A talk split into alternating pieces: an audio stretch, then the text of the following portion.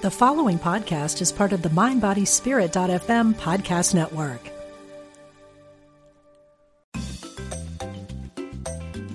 You're listening to Unity Online Radio, the voice of an awakening world.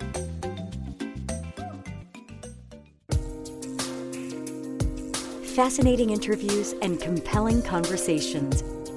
Be present the Diane Ray Show. Hello, everybody, and welcome to Be Present. I'm Diane Ray, and I'm glad you could join me today for the show. So, the word empath has been coming into my orbit a lot more lately. I've been hearing a lot more about people who feel that they're empaths and what that actually is. So, we're going to explore that today and kind of take a dive into the world of empaths. And you might be one and not even know it. So, today I'm welcoming my guest, Kim Wirch, and she's an empath, spiritual healer, and archangel communicator who works with all kinds of people to help them develop their spiritual abilities. And I just finished her new book. It's called Waking Up an Empath A Year in the Life of an Empath from Awakening to Spiritual Healer. And this book is a lot of fun. I really enjoyed it. So I hope uh, if you're out there, doing some shopping that you picked this up. So I have Kim on here today, and she joins me from her home in Alberta, Canada. So, Kim, welcome to the show. I'm glad you could join me today. Thank you for having me on. I'm really excited. Well, this will be fun. I had a lot of fun reading the book. You know, it's it's true about the word empath. Like I didn't hear it much, you know, a few few years ago, and now more people seem to be aware of what that is. So maybe you could tell people your definition of of an empath. I certainly can.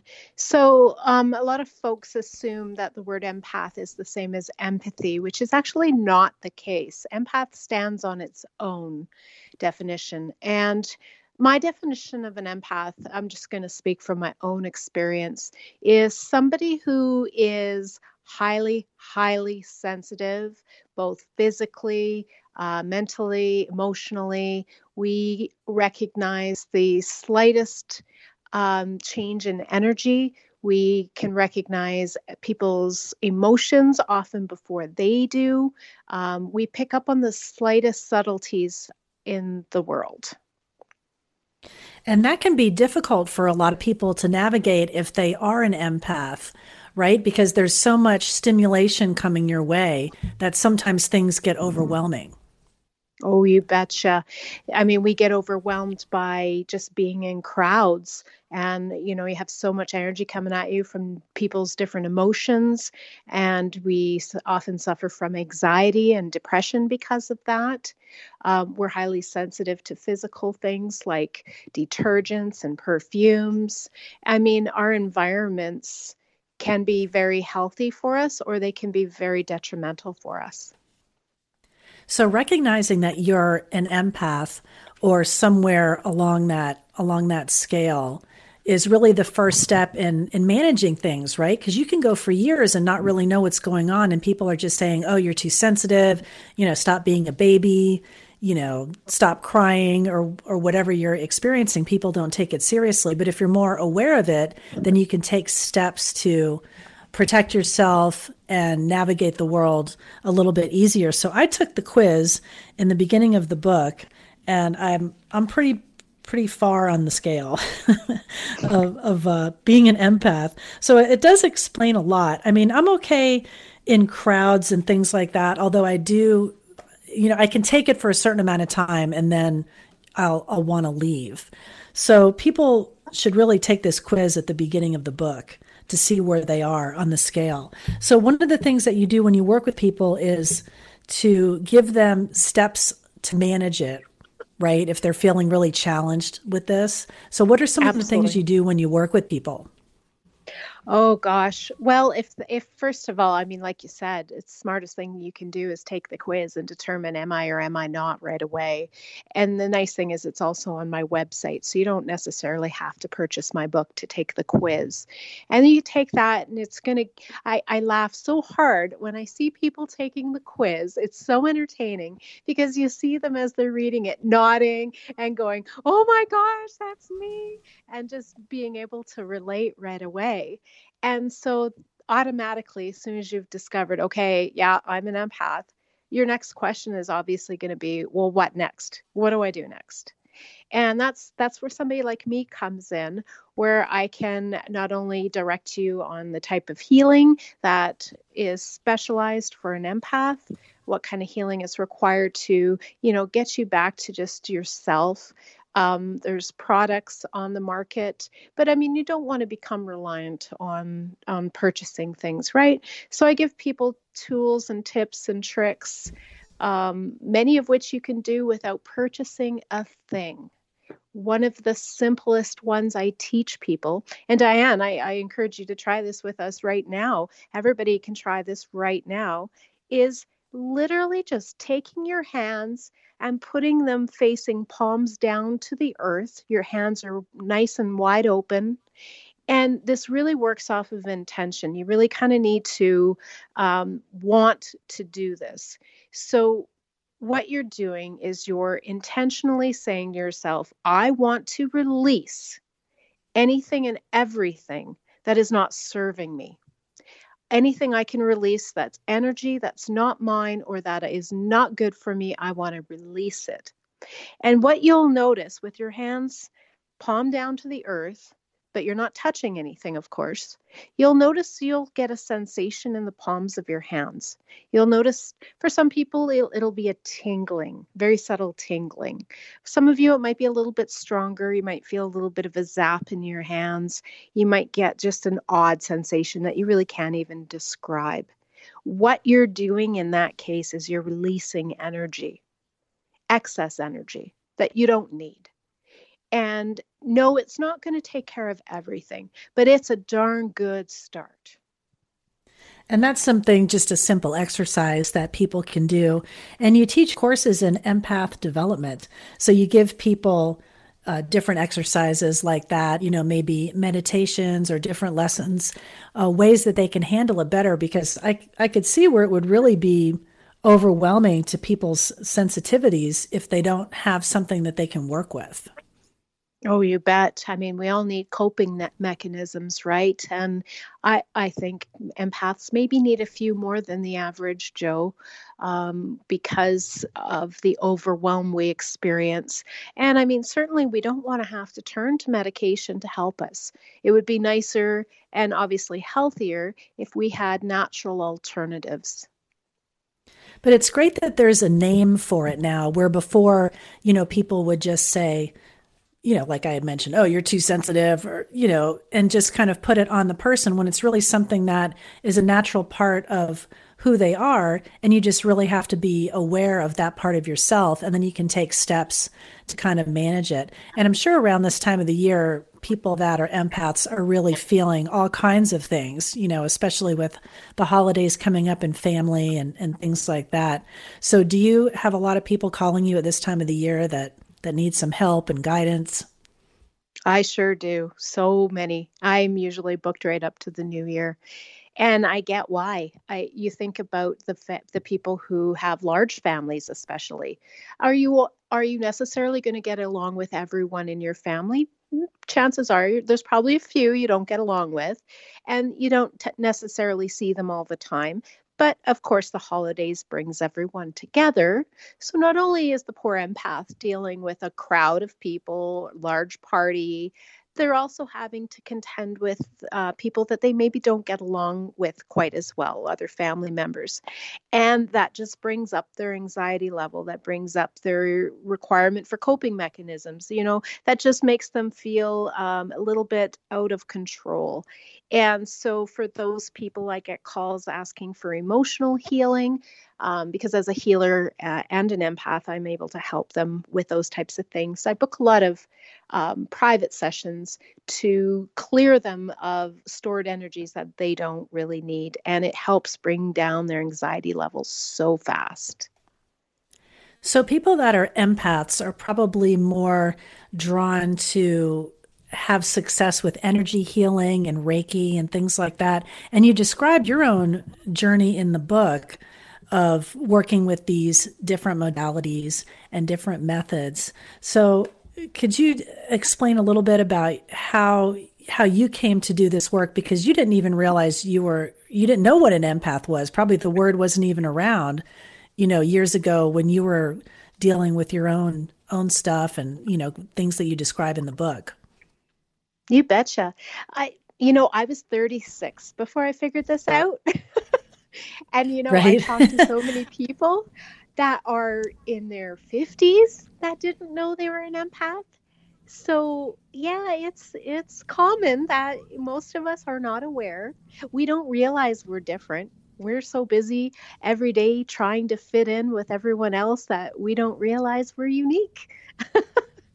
And it, it, was pretty scary to be honest to figure out at that age that um, i'm not like everyone else and i have to deal with that because if i don't i'm just going to get sicker and sicker and so it was interesting for me learning about this term and learning that there is so much to it and that we have specific traits and that those traits make us qualified for very unique um, professions. So you'll find a lot of empaths doing any type of service work.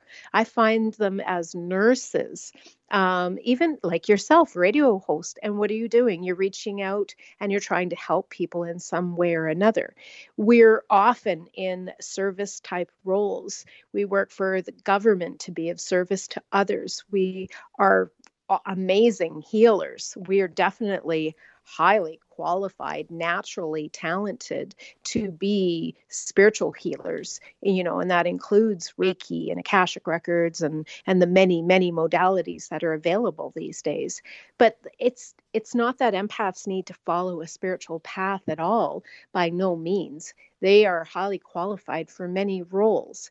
And what would make them better at their professions is to be healthier and that's really my goal is to reach out to all the other empaths out there. I know there's lots of them and let them know you're not crazy. You're just unique. You're just special. And i want you to get healthier because i know that you're an asset to the world. So let me help you with that. And that's what i'm trying to do with my books. Oh i think it's definitely an asset to be able to relate to people and, and be caring and, and be able to pick up on those energies and, and read the room. I, I, mean, I think it's definitely an asset. And if anyone out there is cruising around the internet and happens to stumble upon the show live while we're doing it right now, and you feel that you might be an empath and, and no one ever really explained it to you, then definitely give us a call, 816 251 3555, and you can talk with Kim and she can give you some tips on ways to better deal with this because um, people can sometimes feel lost and alone and think that they're weird or there's something wrong with them. And I think that having this quality is an is an asset because so often you'll be with a group of people and there's there's always someone that can't you know call it I call it read the room you know where I can walk in and, and kind of sense, you know, what's going on or, or how people are feeling. And people that don't have that, it's just like a bull in a china shop kind of situation. And, you know, they're just walking into something and not really realizing, you know, what what's going on. So I think it, it's definitely an asset and something that's needed and should be developed. Like how how much better would doctors be if they were more in tune with that that empathic part of themselves? or you know healers of, of any any stripe you know whether they're a psychologist or medical doctors or something like that. Um, so i think it's it's definitely an asset for people to to have that that quality. So in your book which i thought was really interesting you take us on a year in your life from where you just became aware of of what that really means. Now just to be clear though not all people that are empaths would have like the gifts that you've been able to tap into in you know, really being intuitive or psychic, but it definitely helps, right? Yeah, you are right. Not everybody is um, going to be standing out quite like I do. Um, certainly, not all empaths are going to be uh, psychic by nature. Um, they're not all necessarily going to be drawn towards the spiritual stuff like I am um, they're not necessarily all going to be like me in that I you know, work with the spiritual realm and archangels and things. That's not necessarily one of those things that is a trait of an empath. But certainly, if it is of interest to you, being an empath, definitely sets you apart from others following that path because it does open more doors for you and you because of the the the type of work that um, being a psychic requires you do need to be highly sensitive to energy because we're not dealing with the physical we're dealing with the non-physical and so to pick up on those subtleties the subtle vibrations the subtle messages it's hard work people think it comes easy to us but it does not no, it does. It takes some effort and and some study. And you describe that in the book of what kind of the steps that you went through to really recognize what was going on and and how to how to deal with that. So we have time in this break to grab a caller. We're actually getting some people calling in. Someone from your neck of the woods too. this might be maybe this is a maybe this is a client. This would be great. So let's go to Linda. She's on line one calling from Alberta. And Linda, welcome to the show. You're on with Kim today. Hello. Hi, can you hear us? I can hear you. I'm phoning on my landline, and I've got you playing on my cell phone. Oh, okay. Just turn it down on your cell phone so you don't get that feedback. Yeah. And then and then we can hear you. Hello. Hi, Diane and Kim. Hi. I, I hear myself in the background. I'm laughing. I'm glad that you could join us. oh, it's I. Yeah, it's just incredible. Um, yeah, I have. I, who am I talking to right now? Who's speaking? I'm, this is Diane. So, Linda, did you have a I, did you have a question for Kim?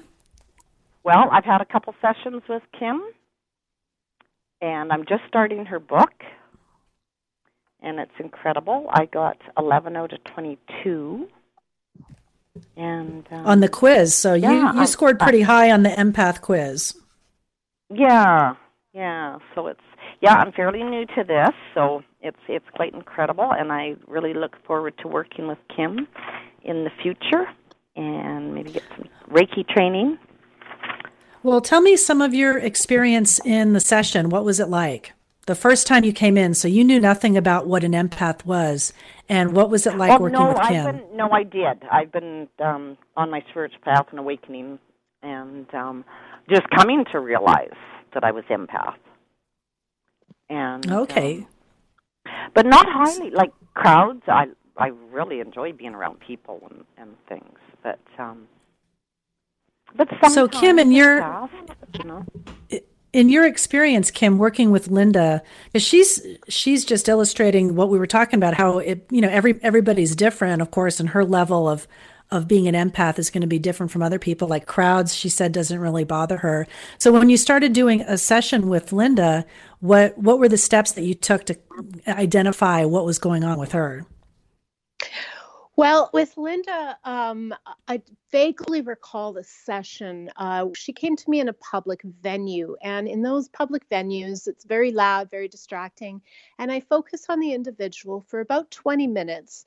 And what I'm doing is I'm kind of assessing them, see where they are emotionally, where are they mentally, uh, do they have any physical ailments, things like that. And that really just kind of tells me what can I do for them in that moment.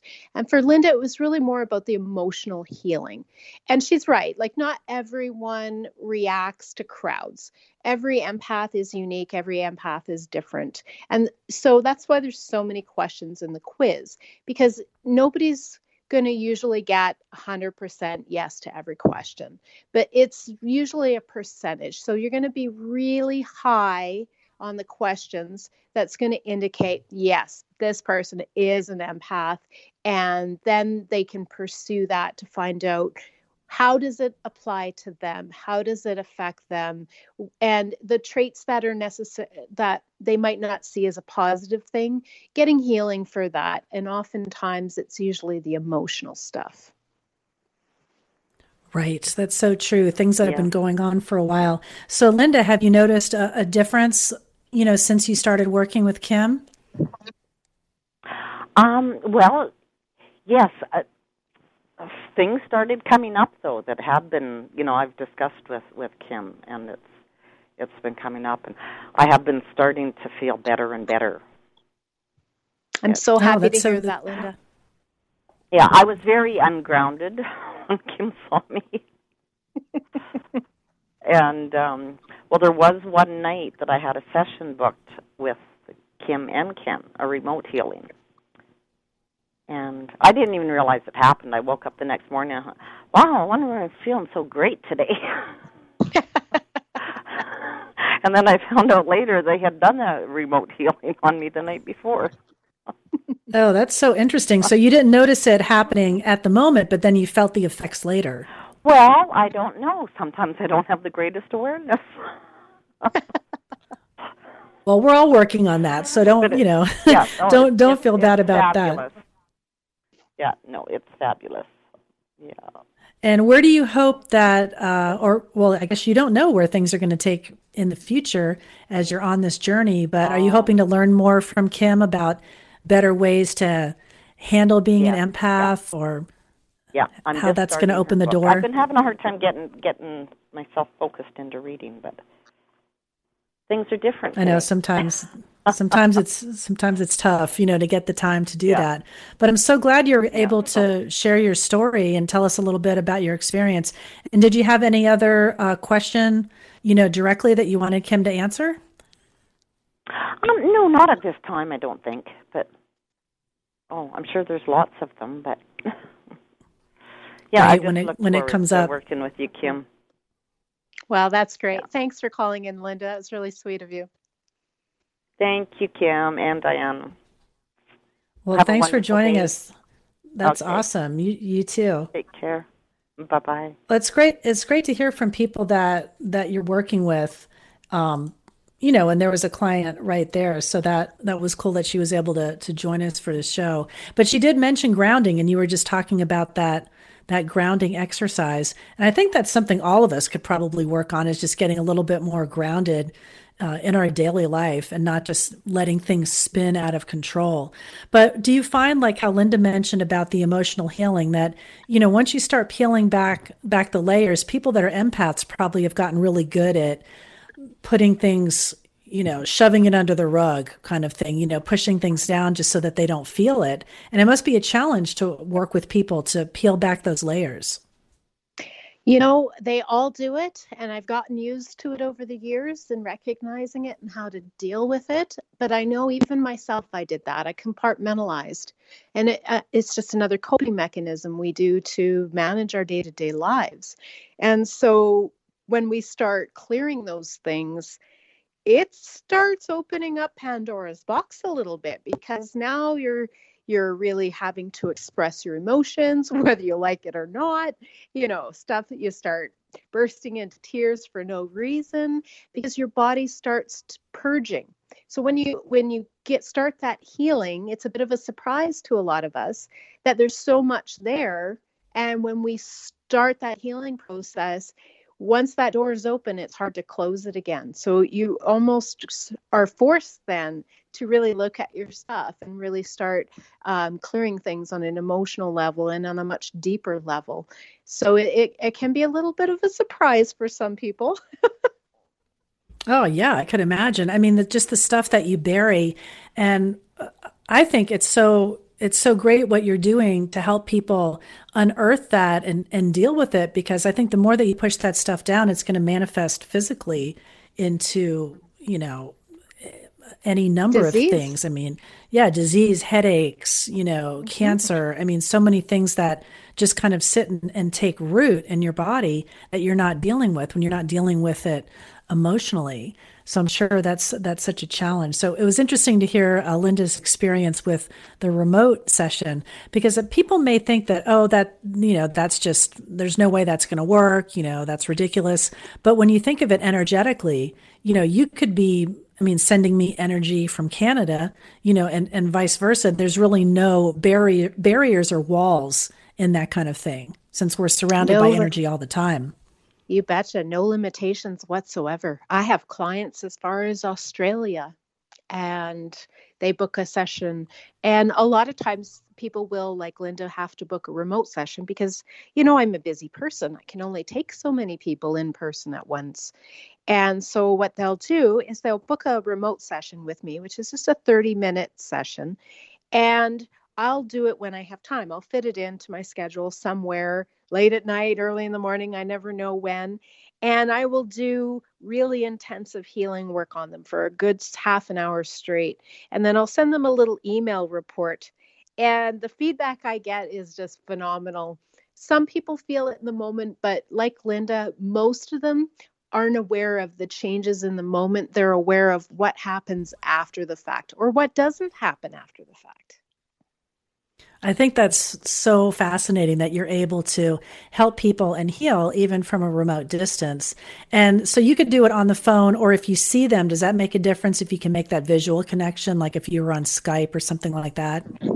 Not for me. It makes no difference at all. I don't even often do it on the phone. To be honest, I find it to be more of a distraction if they're on the phone or if they're on Skype, because if they're talking to me, they're distracting me, right? They're not necessarily needing to be involved with what I need to do for them.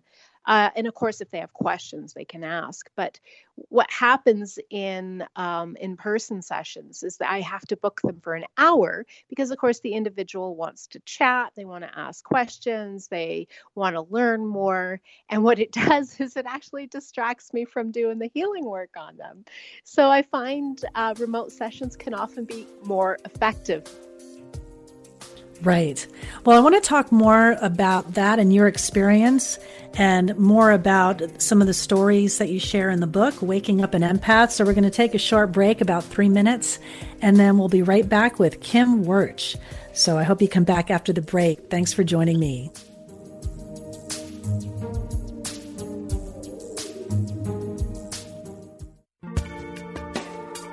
Thanks for joining us. This is Unity Online Radio, the voice of an awakening world.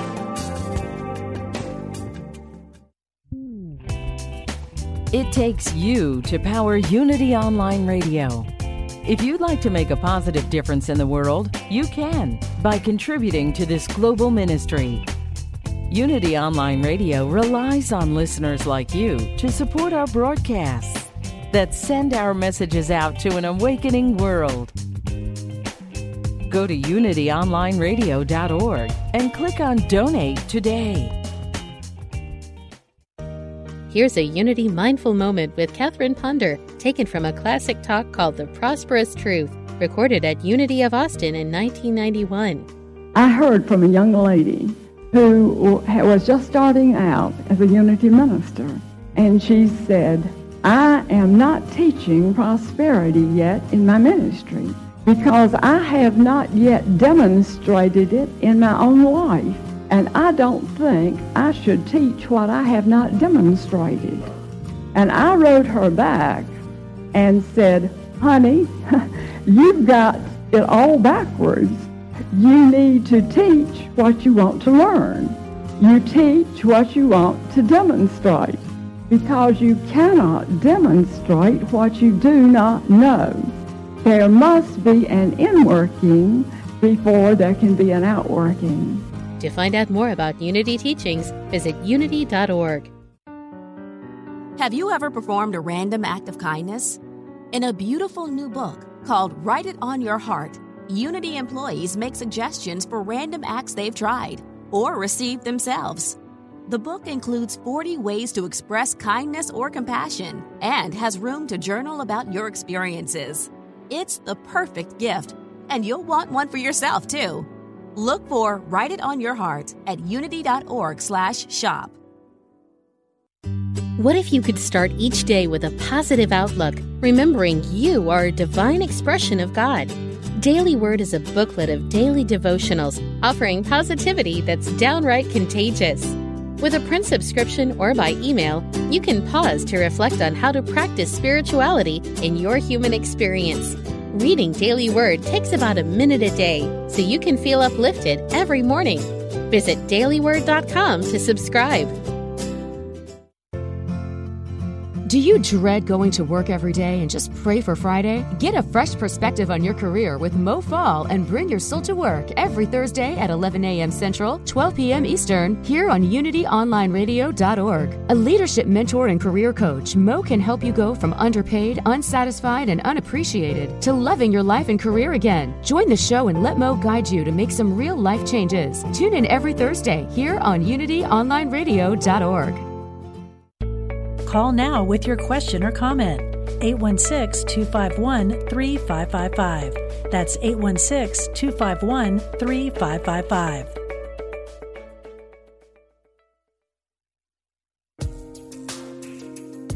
Welcome back to Be Present, the Diane Ray Show.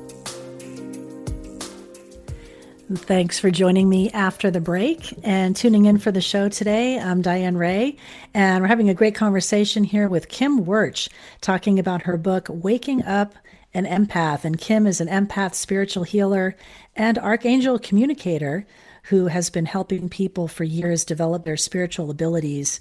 And we are just uh, talking in the first segment about what an empath is, how you can deal with that, what some of the challenges are.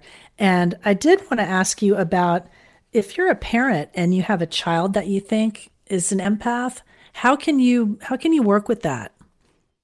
Oh, I am a parent of an empath. so, so you then you would know, yeah. like how do how can you tell, you know, if especially with toddlers or or really young kids, you know, they're acting out or something's happening. Like, how can you make that distinction? Well, hey, this is a little bit more or a little different than just a normal terrible twos situation or something like that. You know, parents tend to know more than you give them credit for. Uh, I've had a lot of parents come to me, they already know they really do. They know their child is different somehow. They know their child is very sensitive.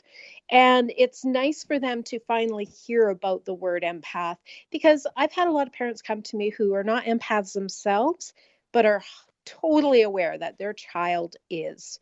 And I've had young kids brought to me, teenagers brought to me, and I can tell you every single time they were right.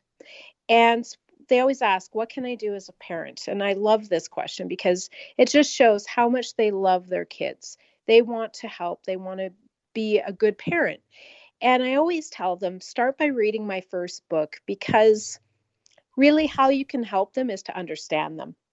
Because you're not going to be able to do everything for them. You're not going to be able to, you know, fight the challenges for them, right? But if you understand them, you're going to understand why they do what they do. You're going to understand why their behaviors are so different from what you're familiar with or how you were. And from that, that understanding brings a lot more patience and a lot more um, calmness in the family dynamic because you're not fighting an uphill battle all the time. And so I just, I love these parents that do this. And I say, read the book. And when the kids are old enough, typically I would say around 11 or 12, have them read the book or read the book to them and teach them based on what you learn from the book, whatever you can and whatever you feel is appropriate and like age appropriate. And the biggest thing I can say is try to have as much patience as you can because they're not like other kids. They are going to cry easily, and that's okay because that's how we're built. And that's what we do to release unwanted energies. And so it doesn't mean you're a bad parent because your child cries all the time. It means you just hold them, hold space, and just wait it out. But I'm sure that could be really confusing for a lot of parents. So it's great that you could explain this in the book and give them the information and the tools so that they can help help their kids. And then like you said as they get older just explain hey you know this is what's going on with you and this is why you're feeling these feelings. And then you can teach them how to handle it as they get older you know a little bit better. Yeah, exactly. Uh, just knowing this is what you are takes away so much of the angst takes away so much of the feelings of isolation.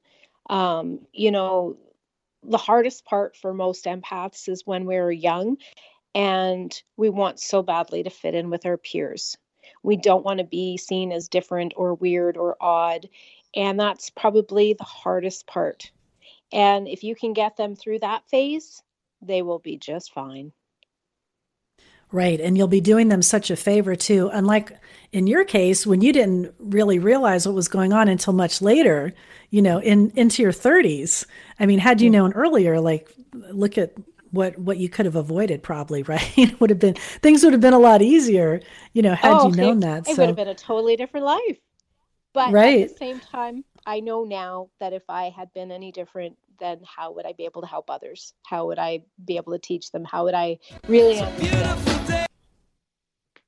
Right, because you're teaching everything from what your your personal experience. So this is coming directly from what you had to go through first. So i wanted to get a little bit into that too because i thought your personal story was so interesting that you say in the book you know you really were an atheist for years or didn't really uh, subscribe to a, a spiritual path. Did you did you grow up just with no you know religious training or anything like that? Like not as a catholic or baptist or anything yeah, my parents um, not not that I had the healthiest upbringing. It was certainly not the ideal situation. Um, we weren't really taught um, anything about religion. I wasn't really exposed to anything until I was about uh, about 12 years old, I would say, before I went to church for maybe the first time. So I, I, didn't have that upbringing or that understanding. I was not exposed to religion other than what I saw on TV. So for me, what ended up happening was when I, as a teenager, I was exposed to the church. Um, I had a lot of questions. And I found it extremely frustrating that they couldn't give me answers. And i was always told just have faith just have faith. And i'm i'm not i'm very scientific mind very logical mind. I'm like yeah just have faith isn't isn't the answer i want to hear. I want answers. And so it was interesting for me when i discovered i was an empath and started going down a spiritual path i got answers and that really told me a lot about what I was doing because I got tangible proof. I got answers. I got guidance. I got what I needed. And I got more than that to be in service to others. And so it just totally changed my life overnight. And how have your views about uh, God or a source in that way. How has that changed? I mean, do you feel that now there's kind of a one, you know, spirit or, or source of energy available to all of us? Like what what to you is God, I guess? I don't really put a lot of thought into that, to be honest. Um, certainly, there is one source of energy, but mostly because I just work with archangels. You know, I I started in the beginning, started to ask some of those questions, and the first question I remember asking Archangel Raziel, because he's the one that I spend the most time with, I asked him, I said, Raziel, what's your view on the Bible? And the answer I got was, we were around long before the Bible was written. And right, that, that makes of, sense. that answered that really fast. And I never honestly brought it up after that because I figured, well, they were around long before any of that. So does it matter? It doesn't to me. It doesn't. And he's always there for me. He always answers my questions. Um, you know, he he's never steered me wrong. I've never been led down a path that was dangerous or that was unhealthy for me. And he's helped me with my the products that help empaths. And because those have all garnered results, you know very very positive results i don't really question them beyond that and how did that door open for you for connecting with Raziel and angels? Was that through someone else or how did that happen? Because I'm I'm waiting for my angelic experience. I've been wanting this for a long time, Kim, because um, I've talked to a lot of people that work with angels and just really have such like I'm I'm envious in a way. I'm jealous of that connection that they have, and I'd I'd really like to know how you were able to make that. You know, I didn't ask for it. That's the funny thing. I didn't I didn't expect it. I didn't ask for it. I didn't even think it was a real thing. I didn't think they were real. My first exposure to them was when two of them showed up one night and um, were talking to me, but I couldn't understand a word they were saying. And I, I could feel them there. I knew they were there. I knew they were trying to communicate with me, but I couldn't understand a word. I couldn't translate it. I didn't know how to translate it. I found it very frustrating. And I went to a friend actually, which is conversation that I, I put in the book. And she did her best to translate it. And it was, funnily enough, about my first book. At that time, it wasn't a book, it was never actually intended to be a book. It was a journal. I was documenting all of these experiences I was having as I was going through this spiritual awakening. And I was terrified. I got to admit, I was not liking this stuff. I was exhausted. I was I was going through changes and I was uh, you know, I had dead people showing up and and I'm being woken up in the middle of the night and I didn't know how to manage any of these things and I didn't I was I was alone. I felt alone. And so this night when these two angels showed up and and I asked a friend if she could understand them and she said I'll try. And she managed to get visuals from them and we had to interpret those visuals. And we weren't sure if we were accurate. We didn't know how close we were. But what we got was them showing a book and a key. And she says does a book and a key mean anything to you and i'm like not really and she's like huh what about journal is anything like that and i'm like well I'm in the process of documenting my experiences right now, and it's getting pretty lengthy. I said, Is that what they're talking about? And she got a really like strong yes to that. And then we figured it out. The book is the key. And I'm like, okay, they're excited about what I'm writing. What does that mean? And it wasn't until much later that I realized they wanted me to turn my journal into a book. And I resisted for the longest time. But I know now they were right because the amount of people that it's helped and and the feedback that I've gotten and the people that have it's changed lives and now I understand what they were trying to do or to trying to get me to do. So that was my first introduction to them. And now you have a regular uh, line of communication, I guess. So you were able to strengthen that, to strengthen that connection from the initial contact it took a lot of work. It took a lot of practice. It took a lot of um, changes. I literally had to go through physical changes. We call it spiritual development, but sometimes I call it spiritual torture because the the changes that you go through when you when you go through Reiki training, it's not like going to school, reading a book, and learning what's in the book, taking a test, and you're done. It doesn't work that way with spiritual development, you have to go through physiological changes. You change on a cellular level. Your brain changes, your body changes, and you become more heightened, even more so. So imagine an empath already super sensitive. Now, times that by a thousand. And that's kind of what I went through, especially that first year. And it took probably about well, even the first year, I still was having difficulty communicating with them. It took a lot of evolution before I was able to communicate with them in a way that I could confidently say I was getting accurate information. And you mentioned Reiki, and that's a, an energy uh, healing system that that's been around for a long time. Now, did you study Reiki before you were able to make that angelic connection? Like, was is there does that make it easier if if you're familiar with Reiki or you know it, or was it the other way around that you were able to communicate with the angels and then studied Reiki? No, I st- it was after. It was definitely after. Um, they were showing up prior to my doing the training, but it was the training and the development that actually made it more possible. I could feel them, I could sense them, but I couldn't communicate with them.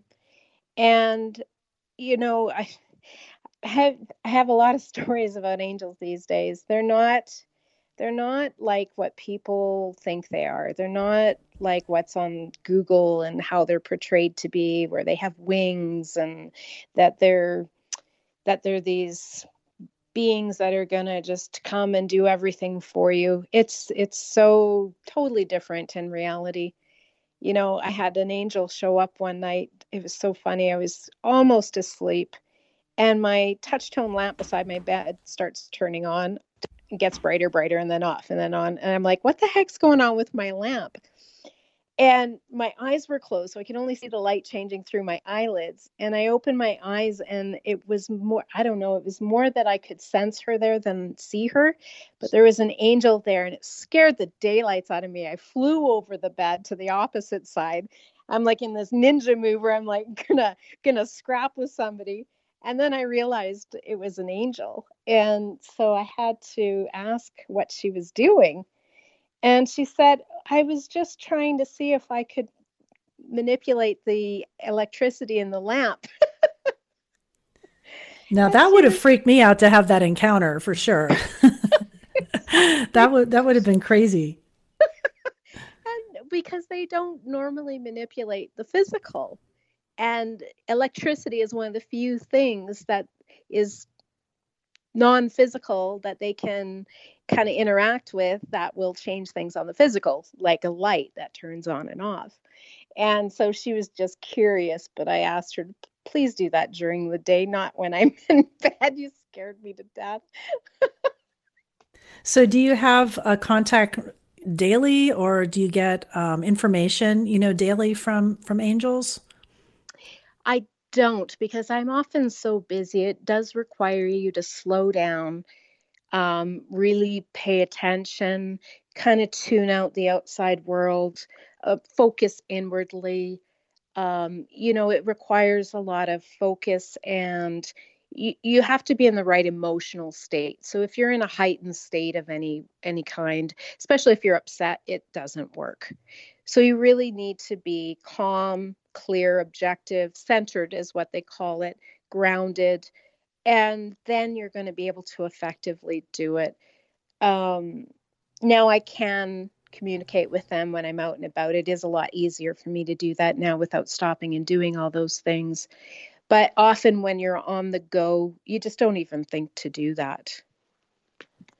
But you do also teach workshops and help people to make that connection. Um, you know that are that are on this path that realize they're empaths and then also they can work with angels to help them with you know whatever they're dealing with. So you also you teach that as well. I mean do you think we all have do we all have a guardian angel? Because i'm i'm still kind of looking for mine sometimes. You know it's a it's a different description than what i use but yes everyone does. Um, everyone has a guide. I call them guides and they're often souls. They're like us. They're humans who've passed over. And everybody has someone looking out for them. Everyone has someone guiding them.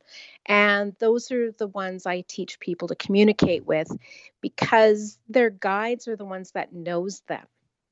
Whereas angels don't really interact with humans as much as you'd think. They don't really know us on an individual level. And so I have done workshops where I've brought in an angel so that everyone can feel them but I've noticed what often happens when an angel gets really close is that people burst into tears or they start hyperventilating or um, they get overwhelmed because the the energy of an angel is very extreme. It's very overwhelming and powerful and all consuming. And so I often have to ask them to back up. back I can imagine that must be a pretty intense energy to feel. It is very if, if there's so. one really there in the room. Yes. Especially when they come really, really close. Yes. Oh wow, that sounds amazing. I would like to feel that, you know. I'll have to I'll have to take your course. One thing I thought was interesting too that you mentioned in the book, you know, when people are exploring these different uh, different kinds of things, you know, whether it's it's angels or reiki, you know, other energy healing things, and you, you say to take it seriously. Do you think that there's a misconception that people may think that oh this isn't this isn't a serious thing and now it's fun to talk talk mm-hmm. about angels but I don't really think they're there or you know like they take it lightly I guess is what I'm saying. Do you kind of caution people about that? Mm-hmm. I do if they start doing the workshops and the development work and really getting into it. There's those who just dabble, and that's fine. There's those who are kind of on the peripheral that are kind of interested, want to hear about it, but don't really want to do it. And that's fine. I get that. Um, a lot of times people will be introduced to it and they'll realize just how much work is involved, how much dedication is required, and how all consuming it can be. And often people don't want that. That is not the right path for them. It's not really what they're looking for. Um, and and that's t- totally fine. There's there's no no good or bad. But for those who actually do really want to get into it, it's not a game. It is you're you're playing with people's lives because if you're if you're somebody who does readings, for example, or you do um, psychic um, mediumship or or anything like that, what you're doing is so important to the individual who's coming to you. They're putting a lot of trust and faith in you as an individual to not only give them accurate information, but also to help them in a lot of cases. And that is not something that you take lightly. That is not something you trifle with. You don't mess with people's lives and you don't take their money unless you can honestly and effectively say you can actually give them what you're uh, what they're asking for. So no, I, I definitely don't take it too lightly. Right, because it is a big responsibility. I mean, I've seen people where you know they could be really hurt um, by information that was given that wasn't you know given in a in a loving way or they were told something that like I've I've heard people I won't say who but you know different people that were were readers you know tell someone oh I don't think you should get that surgery or something like that when you could be putting someone in at real risk. Absolutely. Mm-hmm. And we're not doctors. And so we don't diagnose.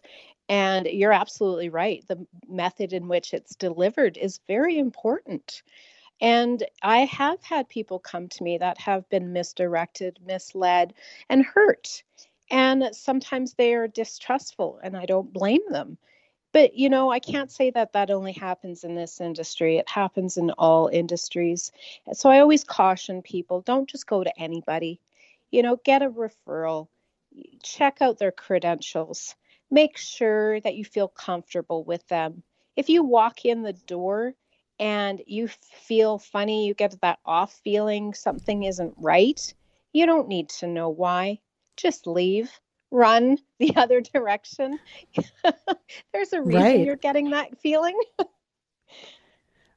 Red, don't don't ignore those feelings. Those little taps on the shoulder are that's always something I pay attention to. You know, if I have that weird feeling uh, around people or you walk into a situation, it, it's usually the, the, best move is to pay attention to that. So the, the same will be said, like you said, it's not just in this line of work, but in everything. You know, if something doesn't feel right, you know, don't do it. But if people are drawn to, you know, work with you or, or any other healers and to really learn more about this kind of this kind of stuff, you know, take it seriously, go into it with a, an open mind but you know definitely respect like the amount of time that i know you've put into your teachings. I mean you've been doing this for a while and have studied a lot of different things you know a lot of different modalities and traditions.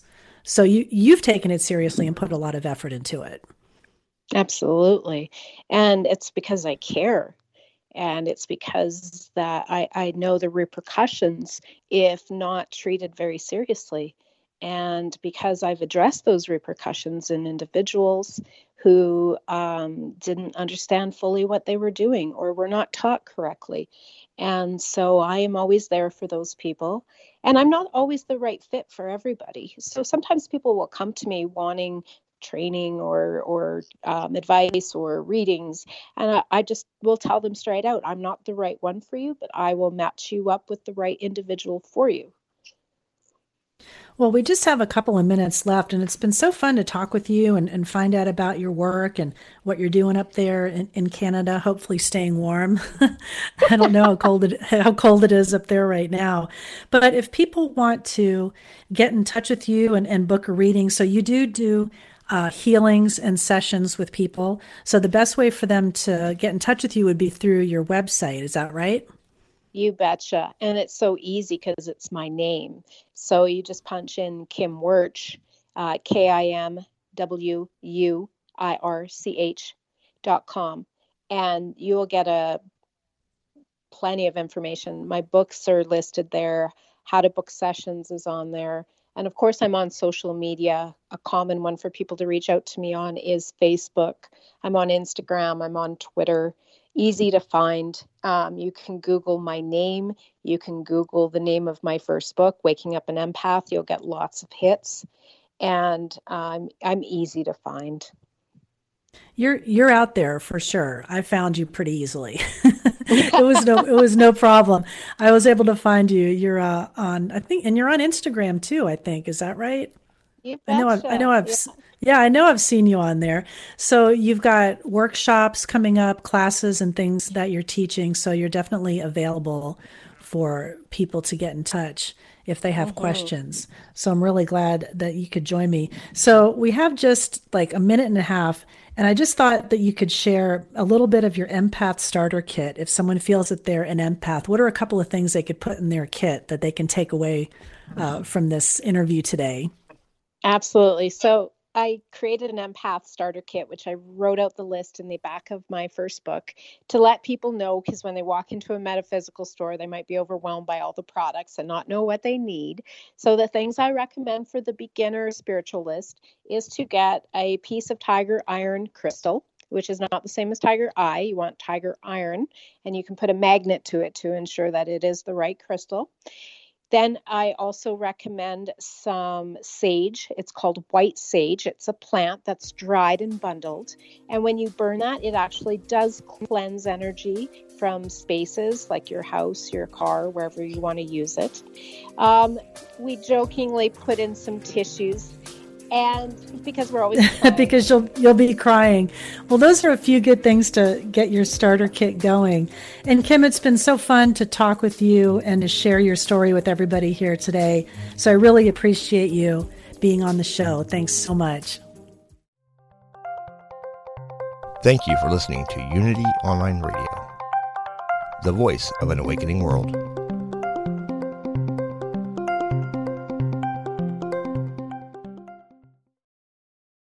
If you're inspired by the teachings of Dr. Wayne Dyer, you will love the Change Your Thoughts, Change Your Life podcast with Nadia Dela Cruz.